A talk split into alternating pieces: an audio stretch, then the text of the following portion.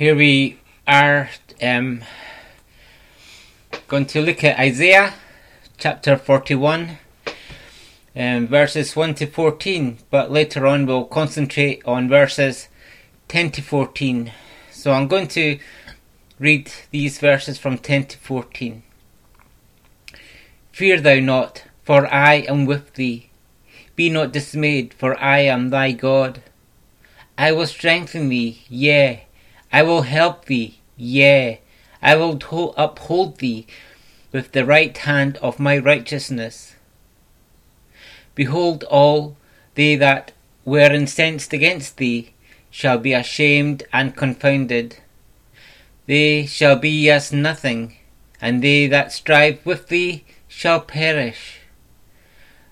Thou shalt seek them, and shalt not find them, even them that contend with thee. They that war against thee shall be as nothing, and as a thing of naught. For I, the Lord thy God, will hold thy right hand, saying unto thee, Fear not, I will help thee. Fear not, thou worm Jacob, and ye men of Israel, I will help thee, saith the Lord, and thy Redeemer, the Holy One of Israel. As we come to this book, we start in this chapter 41, but it's worth knowing that Isaiah is the first book of these 17 books of the prophets, with five major and, and 12 minor. They are names major and minor not because of their their writing influence, but it's in the size of the books. Where the book of Isaiah is the biggest of these books with 66 chapters. The prophets were seers. From the book of 1 Samuel chapter 9 verse 9 it says this Before time in Israel when a man went to inquire of God. Thus he spake, Come, and let us go to the seer, for he that is now called a prophet was before time called a seer. And if we look back at Isaiah chapter 2 verse 1, the word that Isaiah the son of Amos, not Amos with a Z, not Amos with a S at the end, saw concerning Judah and Jerusalem. And this was a supernatural. And though Isaiah's vision, and through Isaiah's vision, he saw the Word. So Isaiah spoke in place of God through the visions he saw an example of this is um, in, in Exodus chapter 7, verse 1. And the Lord said unto Moses, See, I have made thee a God to Pharaoh, and Aaron thy brother shall be thy prophet. Thou shalt speak all that I command thee, and Aaron thy brother shall speak unto Pharaoh, that he send the children of Israel out of this land. and this was where Aaron was made a prophet and to speak in place of Moses to what God had commanded. The author of the book of Isaiah, from the words of the first chapter, saying that he was the son of Amos, and saw visions concerning Judah, Jerusalem, in the days of Uzziah and Jotham, Ahaz and Hezekiah, and the kings of Judah. The New Testament Gospel Gospels mention Isaiah as the as the author, and when you read the name Isaias, it is the, the Greek word for Isaiah.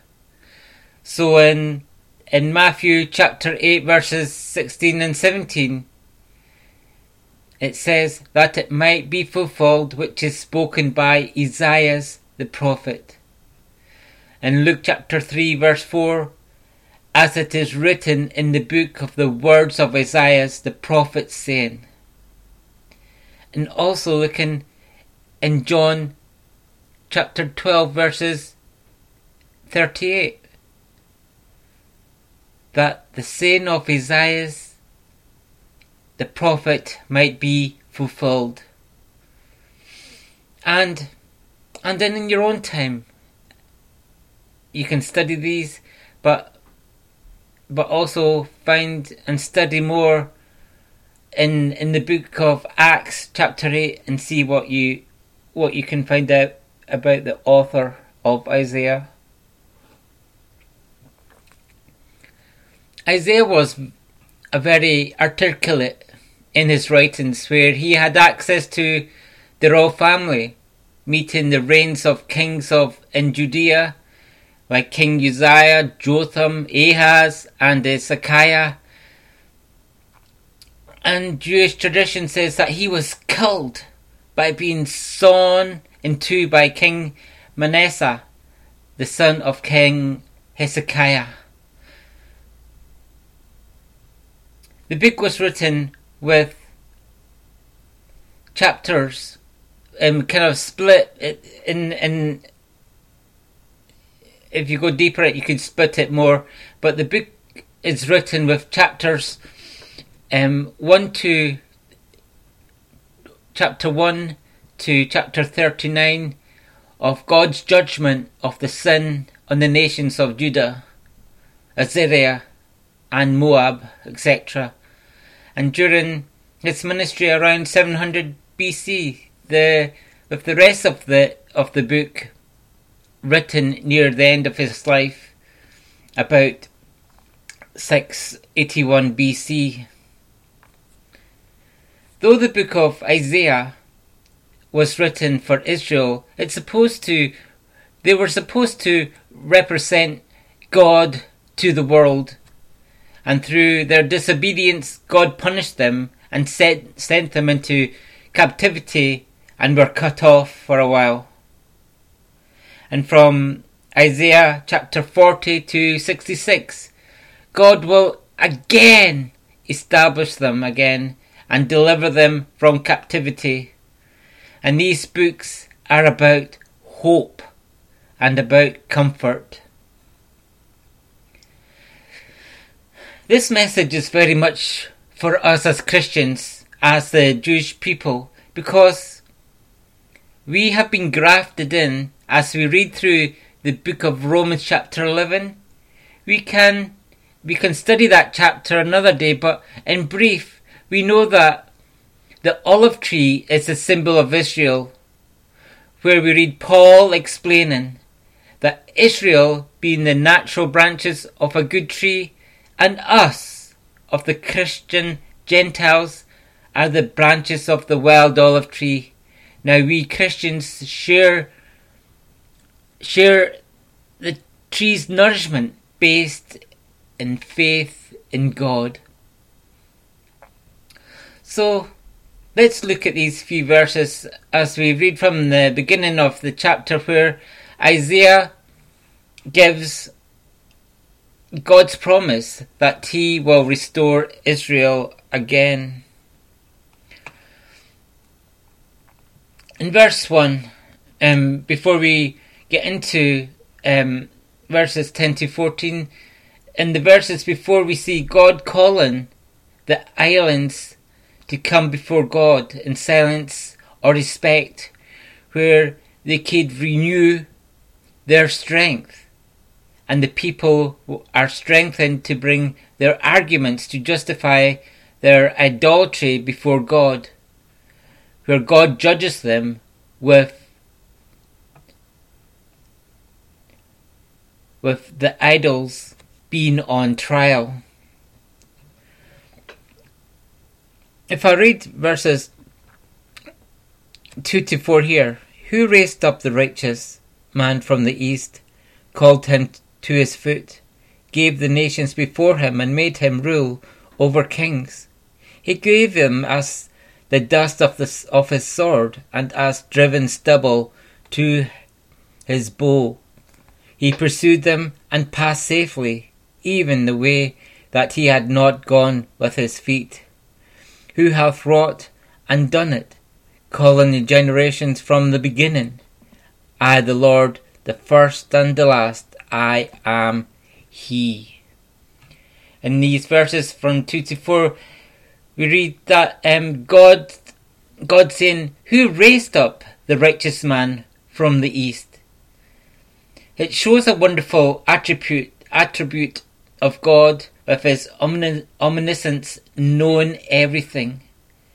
In verse 4, we read, I, the Lord, the first, and with the last, I am He. God is in control, showing His omnipotent, omnipotence, all powerful nature over all creation, history, and future. And this is where a prophecy that would come to pass 150 years in the future, where mentioned in chapter 44, verse 28 of Isaiah, we read where God calls a man to his foot or to God's service from the east, who was King Cyrus II of Persia. He conquered Babylon in 539 BC and got a decree to release the Jewish people to return to Jerusalem. And you can imagine God getting very animated as he is comparing himself to these other idols that are just statues because these idols had have no power or attributes to do the things of God Almighty. We see him again, we see him saying, Who raised up the righteous man from the east? And called him to his foot. Called God called him to his service. And from what we know, King Cyrus II, he didn't really know he was being called by God. And also, he gave the nations before him, it says, and made him rule over kings. He gave them the dust of to his sword, and and as driven stubble to his bow. He pursued them and passed safely, even by the way he had not gone with his feet. Not gone with his feet, meaning unfamiliar ground and who have wrought and done it, who have wrought, who have who have performed and done it, calling the, the generations from the beginning. And descends again, I, the Lord, am the first and the last, I am He. These pagan nations didn't realize that this man was going to come and destroy them. In verses 5 to 7, if you read here quick, quickly, um, the isles saw it and feared. The ends of the earth were afraid, draw near and came. They helped every one his neighbour, and every one said to his brother, Be of good courage. So the carpenter encouraged the goldsmith, and the sooth and and sootheth. That was the, the, the moulder with the hammer. Him that smote the anvil, saying, It is ready for the soldering, and he fastened it with nails, that it should not be moved. In these verses 5 to 7, we read that verse, we see the um, uh, yeah, verse 5 here, the isles saw it and feared. The foreign people from the lands around the coastlands were scared. They had never come across our God who had authority over everything. The rest of the verse says, The ends of the earth were afraid. Draw near and come. Where verse 6 they helped every one his neighbour, And everyone said to his brother, Be of good courage. But what did they do? They heard that God what God said and ignored it, and they went back to building their idol gods. In verse seven, as we read, as we, as I read, so the camp, the carpenter encouraged the goldsmith, and he that smootheth the the moulder with the hammer, him that smote the anvil, saying, It is ready for soldering. Soldering is there like joining the parts together. And he fastened it with nails, that it could not be moved. Could not be moved or fall or it could not be moved or um it was hammered in so it wouldn't fall fall over. So this is a distraught picture where God has given these foreign people a chance to get rid of their God idols and become followers of God Almighty, the God of heaven and earth. They are on the pinpoint of changing, but they fall back. And this is very much like today with the with the with the COVID nineteen virus that's going about the world with the pandemic. The world is a mess with it, where people can't travel. And here in Scotland, people can't visit family. And also, people can't um, uh, um, socialise together. They can't go to restaurants or cafes. Or even myself, I can't get to McDonald's. But, but, but more scary is people are in fear. They're in fear of death. You would think people would, would turn to God. They maybe search and listen online or watch a service on a TV channel. But people seem to be too stubborn to turn to God. It was like it was like in my younger days when I used to attend the Knox Free Church in Perth here in Scotland. And I was badly backslidden and and I felt the need to attend church to hear the word of God. I used to sit I remember the third row on the right hand of the on the right hand side of the church every Sunday I would sit down and listening to the, the minister Duncan MacLeod preaching. The Holy Spirit, through Duncan, was convicting me of my sin, where my lifestyle wasn't pleasing to God. And I remember sitting, feeling the conviction of the Holy Spirit, and I was resisting by digging my nails to the underside of the chair. I was a mess in these days and fighting between following Christ or getting my nightly bender drinking beer. If you are backslidden, the Lord will never leave you if you are truly a Christian. You will feel that you feel like you are an elastic band being pulled apart by the Holy Spirit and the world until you snap and are broken and you come back to walking with the Lord.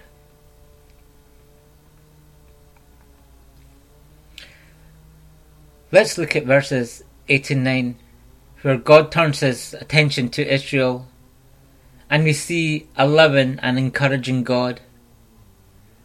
We read here, But thou, Israel, art my servant, Jacob, whom I have chosen, the seed of Abraham, my friend thou whom I have taken from the ends of the earth, and called thee from the chief men thereof, and said unto thee, Thou art my servant. I have chosen thee, and not cast thee away. We now see in verses 10 to 14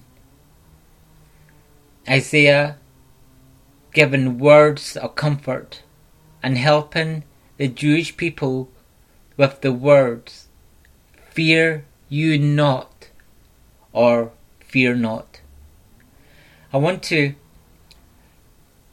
from these verses from 10 to 14, I want to um, put them into three separate points.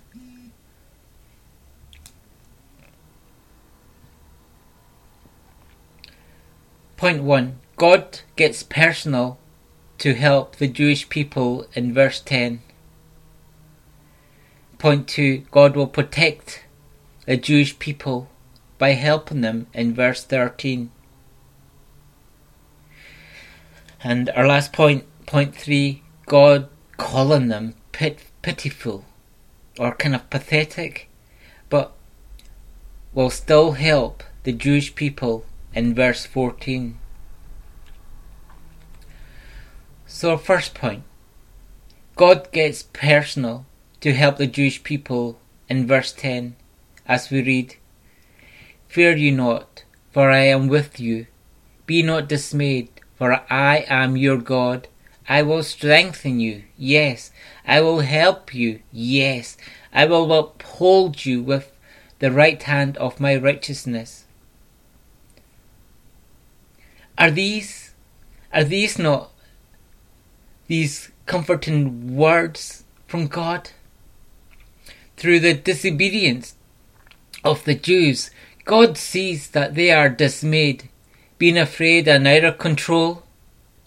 God is going to strengthen them again and make Israel strong again. God is going to uphold them by supporting them with his right hand of God's righteousness that saves. If you notice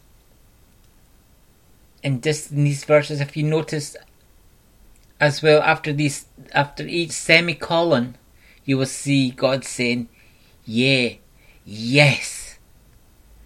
I will strengthen you. Yes. I will help you. Yes." You see, God is being ardent and sincere in his help. When we live in fear, it is it it can stop us trusting God and could cause us to backslide and disobey God. We need to notice the mental and spiritual state with our walk with the Lord. When we stop praying and reading our Bible, it, it and it stops being daily and it turns into weekly and then you're back into the worldly life. This brings a lack of trust in God. And it causes us to sin because we take matters into our own hands and not God's. How does God strengthen and help us today? We are strengthened and helped by reading his Word, the Bible. We can only communicate by speaking to God through, through prayer and hearing, through reading the Bible. To read the Bible, it takes time. It takes time to meditate. Not to empty your mind, but to fill your mind with God's Word.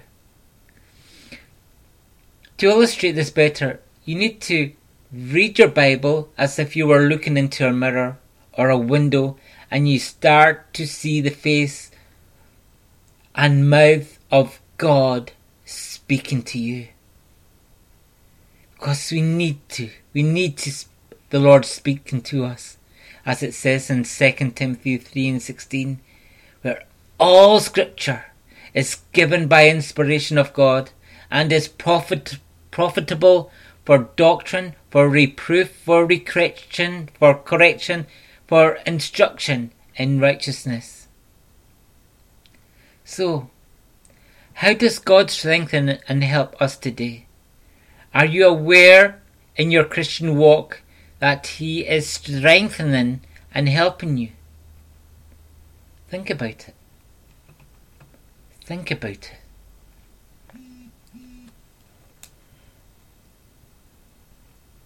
Our second point God will protect the Jewish people by helping them in verse 13.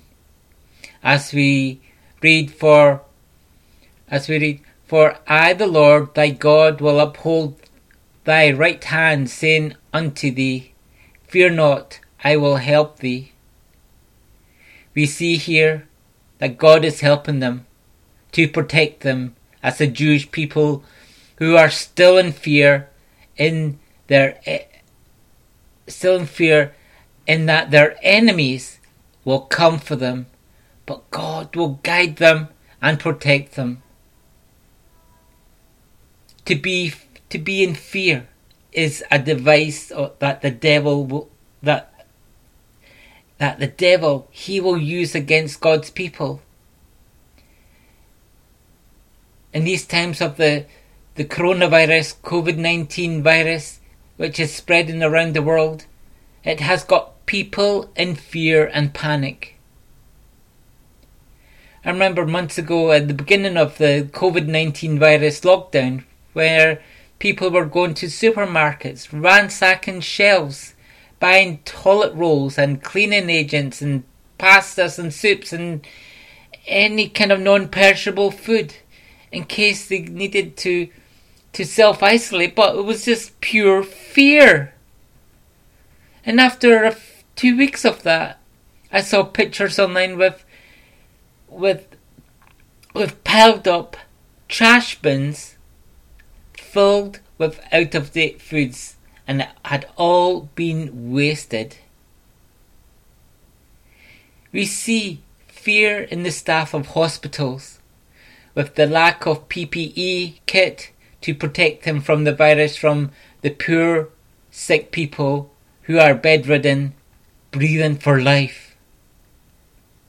The UK government were slow to act on this, where they had back in 2016 they had a, a, a thing called a pandemic drill called Exercise Cygnus, where they found that through through this drill they were lacking PPE kit, and now the UK suffered an attack, and we have been susceptible to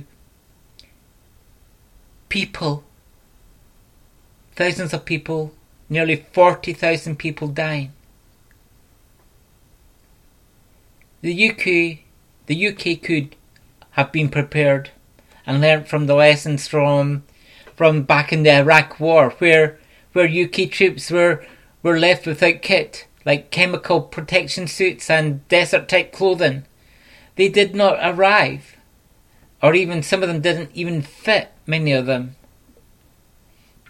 I remember my friend Scott telling me that he had to ask the the troops in the, from the USA, his friends, for equipment and some even some decent proper food.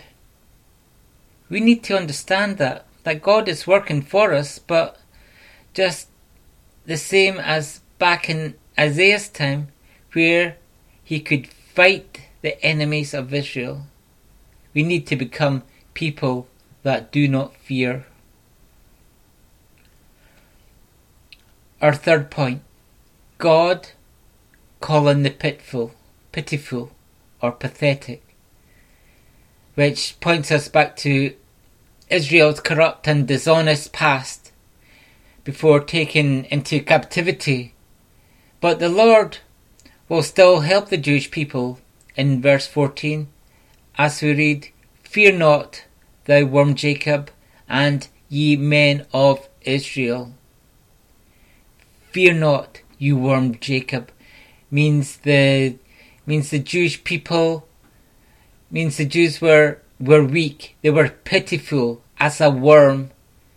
You n- know by seeing a worm, you know how you see a worm in the ground, they wiggle, they are helpless. And they can be just trodden on by anyone walking past or just or taken by a bird just just so fast. This mirrors somehow the illustration of Jesus on the cross and how he died for us. It is interesting. The worm here in Hebrew is called tola and can be translated as worm or scarlet or scarlet as a crimson material. The dye made from the dye made from the dried body of a female Coccus ilicis or a Kermes vermilion worm or grub. The female worm, when it is about to have babies, it will stick hard to to a surface, say like the Israelis, the Israeli common oak tree, where they are commonly found, where they are commonly found, and she will permanently stick to the tree, and she will form a hard crimson shell. The coccus worm will lay her eggs with her shell, with her shell firmly protecting them. When the eggs turn into larvae, the mother will feed them with her own body until she dies. And after a few days, when the mother is dying, she dis- discharges crimson and scarlet red dye over the baby worms and stains them crimson and scarlet for life. These shells are maybe the size of a pea and are hard to find when harvested they are scraped off and dried, and once dried, they are crushed into a powder where they are used for dyeing clothes and garments. And also, again, after a few more days, when the mother dies, she loses her crimson colour and turns into a white, waxy uh, material which falls to the ground like a cottony kind of wool kind of texture that is used to make sometimes shellac, which is used to put on wood um, onto the knots of wood to stop them bleeding sap, which discolours paint when you paint paint them white. It's also um, it's no point looking back in Psalm 22, but Psalm 22 um, possibly is one of the most famous prophetic psalms about Jesus, where David was suffering through great trials and David gave an accurate description of the suffering that Jesus took on the cross hundreds of years after. What does it mean by him saying, I am a worm in Psalm 22, verse 6? But I am a worm and no man, a reproach of men and despised of the people. However, it is remarkable, remarkably interesting that just like the life of a crimson worm, it pictures and symbolizes the, the life of Christ, of his work on the cross for us.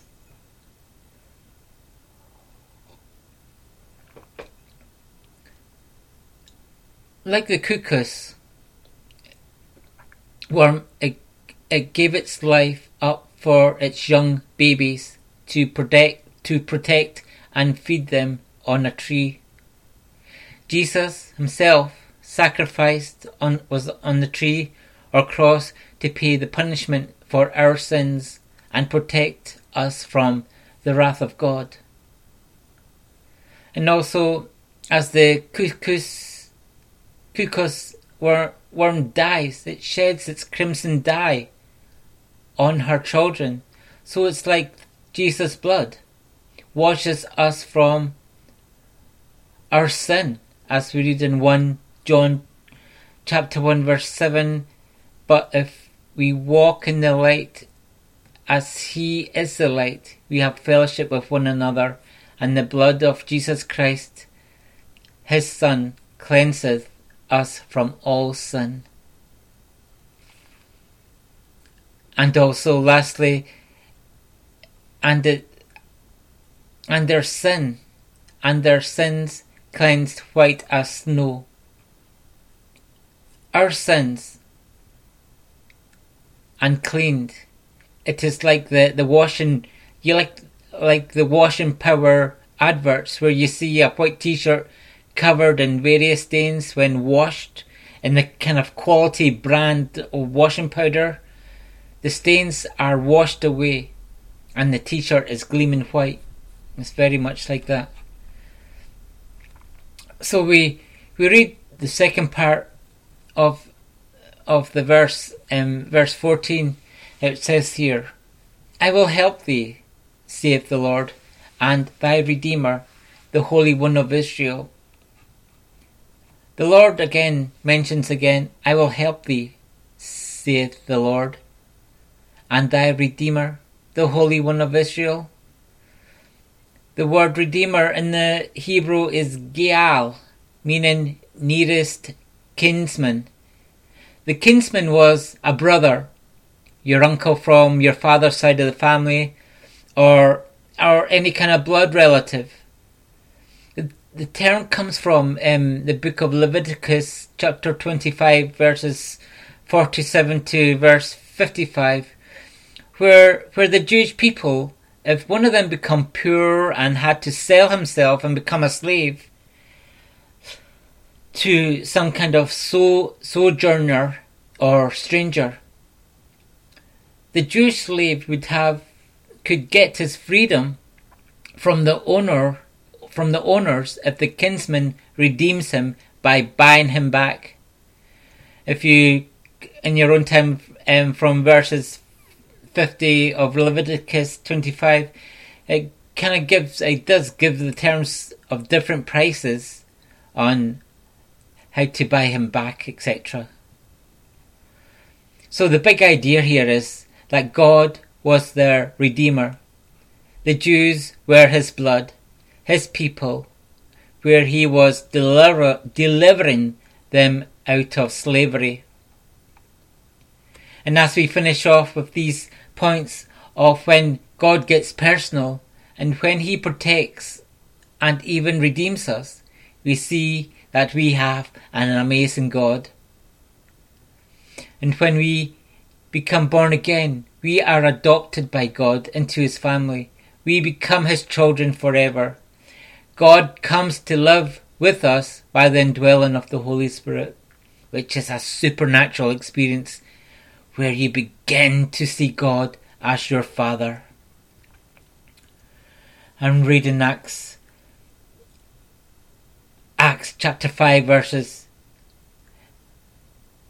um no Acts 20 verse 21 testifying both to the Jews and also to the Greeks repentance towards God and faith towards our Lord Jesus Christ. Acts 20 verse 21.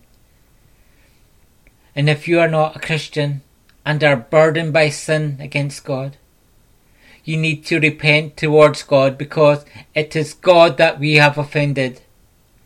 Just like the Jews here in Isaiah, they turned their backs on God. They were corrupt. They had forsaken, rejected God, and turned their backs on Him by worshipping false idols.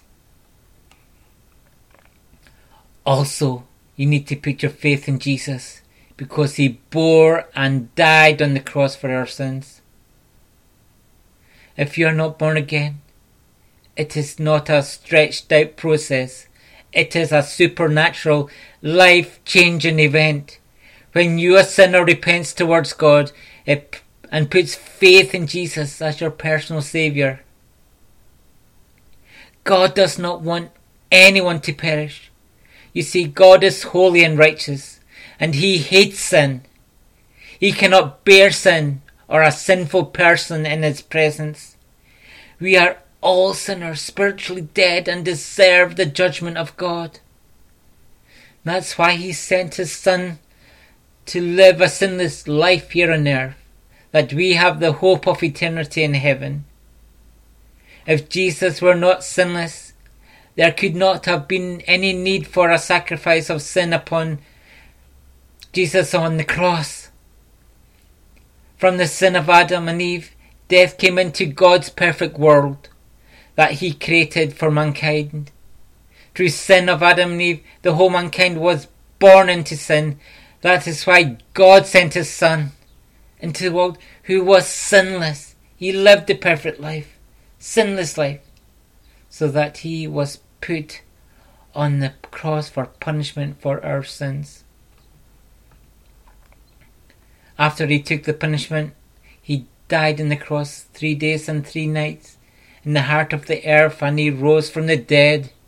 That gives us proof which is foretold in Scripture. And Jesus himself prophesied that he was the Son of God. So, you have a choice today. Either let God get personal with you, where He will protect you, even if you have lived a life of pitiful, pathetic life before God. I pray you will take time to ponder these verses in Isaiah 41 and ask God for repentance and put faith in Jesus because He died for our sins.